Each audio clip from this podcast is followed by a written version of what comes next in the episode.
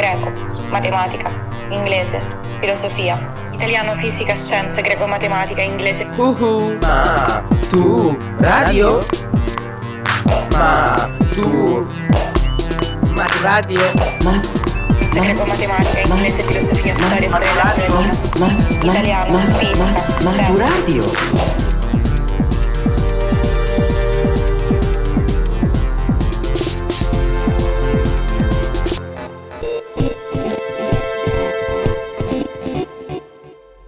Podcast di inglese per l'esame di maturità, letto da Valentina Carnelutti. Modernist Poetry, Thomas Stearns Eliot. And in short, I was afraid. T.S. Eliot, The Love Song of J. Alfred Prufrock. The first three decades of the 20th century were a strange time for artists. They brought along an unprecedented explosion of new movements and ideas, but they were years dominated by fear and a growing sense of anguish. They gave us the novels of Kafka and Joyce, the paintings of Picasso, the music of Stravinsky, but these were also the years of World War I and of the rising of the totalitarian states that would lead to World War II. The second half of the 19th century had been dominated by the social sciences, the philosophy of positivism, and the political ideas of Karl Marx. Culture had turned its critical eye toward society and finally started to question the structures and hierarchies that it was still based on. At the center of it all, though, man was still seen as a rational being, in control, capable of changing things for the better. With the turning of the century, however, that critical eye turned inward, toward humanity itself. The theories of Sigmund Freud revealed human beings as irrational, driven by desires and fears that were buried so deep inside of us we weren't even aware of them. A mess of urges, instincts, and passions we had no control over. It is no wonder then that this age was dominated by uncertainty. Fear, wrote the English novelist Aldous Huxley, is the very basis and foundation of modern life. It's a feeling that perhaps we in the first decades of the 21st century know very well. The feeling of a world that is changing fast and moving in directions that are scary and makes feel unsafe.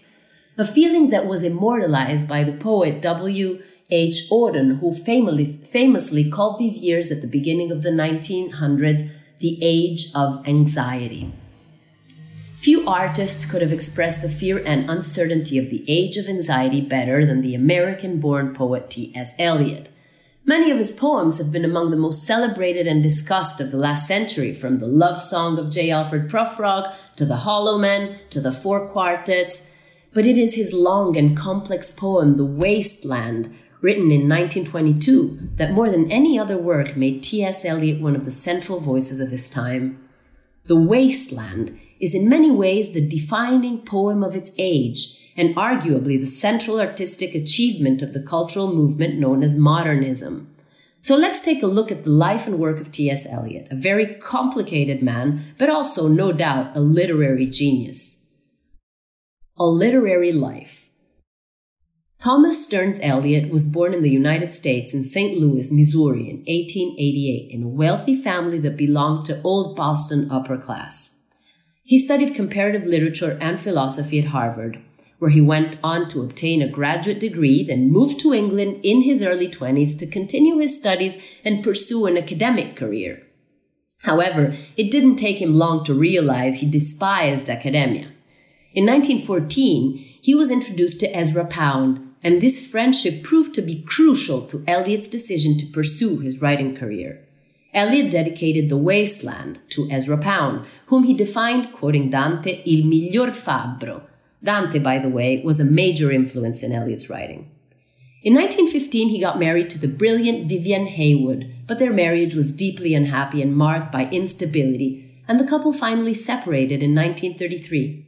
Eliot remained in the UK, where he spent the rest of his life, becoming first a British citizen and then eventually formally renouncing his American citizenship. He worked as an editor for the British publisher Faber and Faber for four decades, until his death in 1965, while also founding and editing the successful literary journal The Criterion for all of its 17 year run. It is, in fact, in the very first issue of the Criterion that Eliot's masterpiece, The Waste Land, was published in 1922, a year known as the Annus Mirabilis of literary modernism. Beside Waste Land, 1922 saw the publication of Joyce's Ulysses and Virginia Woolf's Jacob's Room. T.S. Eliot was an academic and a scholar throughout his life, and he was always a strong traditionalist. In the pages of the Criterion, he expressed his conservative cultural and political vision. He loved the classics, he was faithful to old values, and felt that the contemporary world was threatening them, and he was a supporter of strong political authority. He called himself a classicist in literature, royalist in politics, and Anglo Catholic in religion. His political and cultural views obviously had a strong impact on the themes of his poetry, and it may be hard for contemporary readers to agree with them. But his poems express the anxiety of their age in a language that is incredibly powerful and clear, and we can still appreciate their beauty to this day. Prufrock and the Early Poems T.S. Eliot achieved great literary success at a young age with the first appearance in print of the poem The Love Song of J. Alfred Prufrock in 1915 this beautiful poem is written in the form of a dramatic monologue with the thoughts and reflections of a single character expressed in verse. As a poetic form, the dramatic monologue had been brought to fame by the 19th century English poet Robert Browning, whose works had been some of the most celebrated of the Victorian period.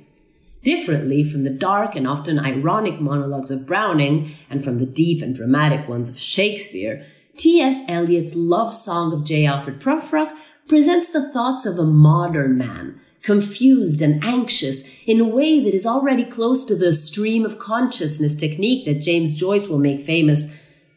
T.S. Eliot was deeply influenced by the poetry of the French symbolists, and as a result, Prufrock's thoughts are often fragmented and associative, jumping from one idea to the next, full of allusions and omissions and repetitions. Because of its elusive and intentionally fragmented nature, which reflects the anguish and frustration of the modern man, some critics prefer to avoid finding a coherent narrative in the poem, leaving the thoughts of Alfred Prufrock unconstrained by a conventional story arc. Still, if we read closely, it's not at all impossible to see in the love song the story of a modern urban man who is invited to a house party full of elegant and fashionable people and who that night plans to ask someone a really important question, probably to marry him. After anxiously considering what will happen at the party, the people that he'll have to meet, the conversations he'll have to participate in, Prufrock feels scared and ultimately doesn't ask his question and maybe doesn't go to the party at all. And in short, I was afraid. After the great success of the love song of J. Alfred Prufrock, T.S. Eliot consolidated his literary reputation by publishing his first full collection in 1917, Prufrock and Other Observations, and his second one in 1920, Poems. And then, after the horror of the Great War had swept through Europe, and in a precarious state of health and on the verge of a nervous breakdown, also due to his tormented conjugal life and his wife's declining mental health, T.S. Eliot wrote what is possibly the most famous poem of the 20th century The Waste Land. Talking about James Joyce's Ulysses, T.S. Eliot said, Instead of the narrative method, we may now use the mythical method. It is, I seriously believe, a step toward making the modern world possible for art. As it happens, this is a perfect description for Eliot's own masterpiece, the long poem The Waste Land, published in 1922. It's hard, if not impossible, to sum up the contents of a poem as complex as The Waste Land. The poem is divided into five sections, which alternate between different voices, places, and moments in time without any explanation. In the space of 434 lines, the poem contains literally hundreds of allusions and quotes from other texts, both high cultural works and low commercial pieces. It uses lines in several different languages and includes references to the Christian Bible, the Upanishads, a sacred text of Hinduism, as well as numerous myths from the Celtic tradition and other cultures. Instead of having one single character do all the talking, as in the love song of J. Alfred Prufrock, In The Wasteland, Eliot uses the technique of the dramatic monologue to give voice to a large cast of different characters. Some are mythological or highly literary, while others are common people from London having banal everyday conversations. Much like Joyce had used a single day in Dublin as a microcosm of the entire world, T.S. Eliot seems to want to fill his poem with the entirety of human culture. The Wasteland is an incredibly modern mix of voices, high and low, of cultural memories of literature, art, and religion, and personal memories and simple incidents of ordinary people. It was the age of anxiety, and Europe was emerging from the Great War in a state of existential terror, confused, lost. A culture that seemed so strong and eternal had crumbled, and the poem ceased to try to put together the pieces to look for meaning and safety in a world that didn't make sense anymore.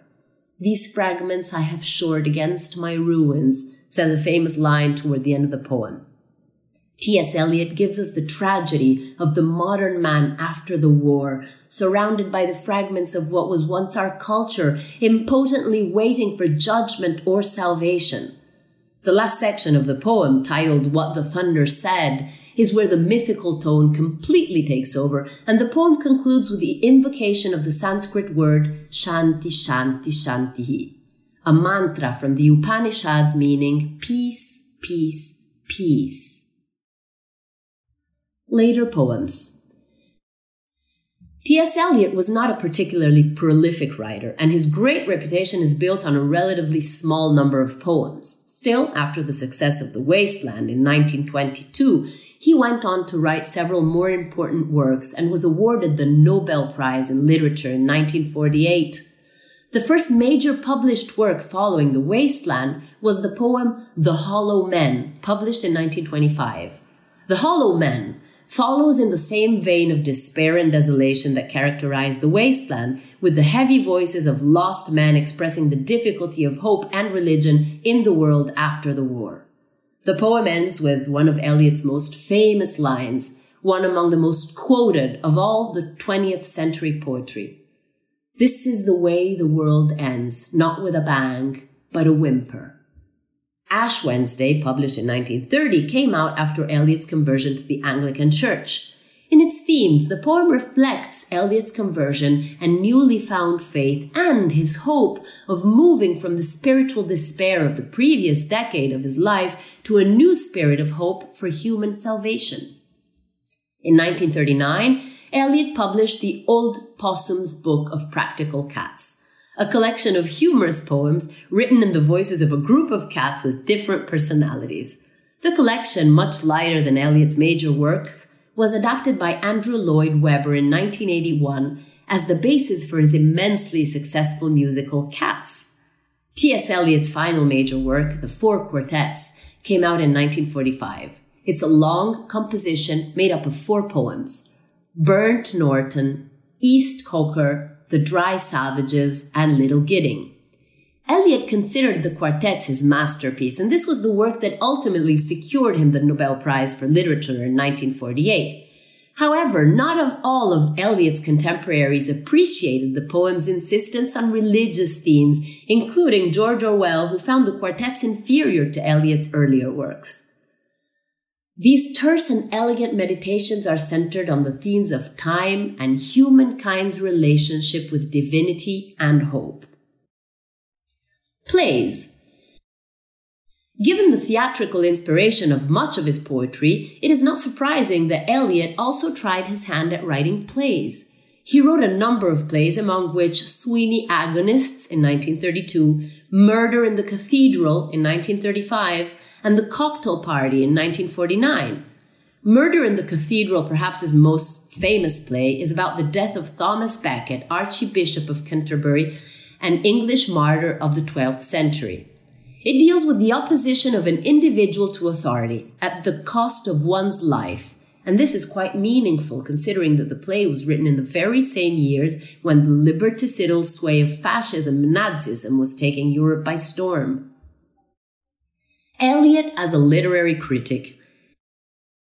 Eliot's critical writings were also very influential, and new criticism, a critical literary school that developed in the United States around the middle of the 20th century, is very much indebted to Eliot's theoretical approach.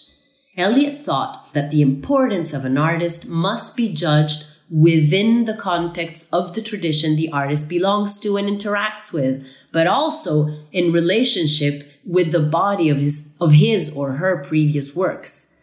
Particularly important is Eliot's idea of the objective correlative, that is, expressing emotions or abstract concepts not by describing them, but through an evocative description of physical reality, a set of objects, a situation, a chain of events which shall be the formula of that particular emotion. The use of the objective correlative characterizes also the poetry of another Nobel Prize, Eugenio Montale, who read Eliot and also translated one of his poems. Reading T.S. Eliot today. For the first half of the 20th century, T.S. Eliot was an absolutely monumental literary figure. He was the most famous and celebrated poet of his time and an absolute cultural authority to the point that the great American writer Cynthia Ozick referred to the central decades of the century as the age of Eliot. Yet, in the second half of the 20th century, his reputation started to partially fade. This was in large part due to the fall in popularity of Eliot's political and religious conservatism and his classicist attitude toward the arts. His poetry, particularly the later poems and the four quartets, were seen as the work of an intellectual traditionalist, a type of figure that in the 60s and 70s was understandably becoming much less popular. Still, the value of the poetic works of T.S. Eliot goes well beyond the man's personal ideas and are an incredible example of modernist art Eliot's poems, and particularly The Wasteland, remain as a real symbol of that strange and familiar time when artists everywhere felt lost and afraid, no longer able to understand the world, desperate to find hope, but incapable of recognizing their culture and even themselves anymore. The age of those fragments that could only be shored against my ruins. The age of anxiety. Maturadio è un progetto di podcast didattici per la maturità promosso dal Ministero dell'Istruzione con la collaborazione di Treccani e di Radio 3. Ideazione di Cristian Raimo. La sigla di Maturadio è di Teo Teardo.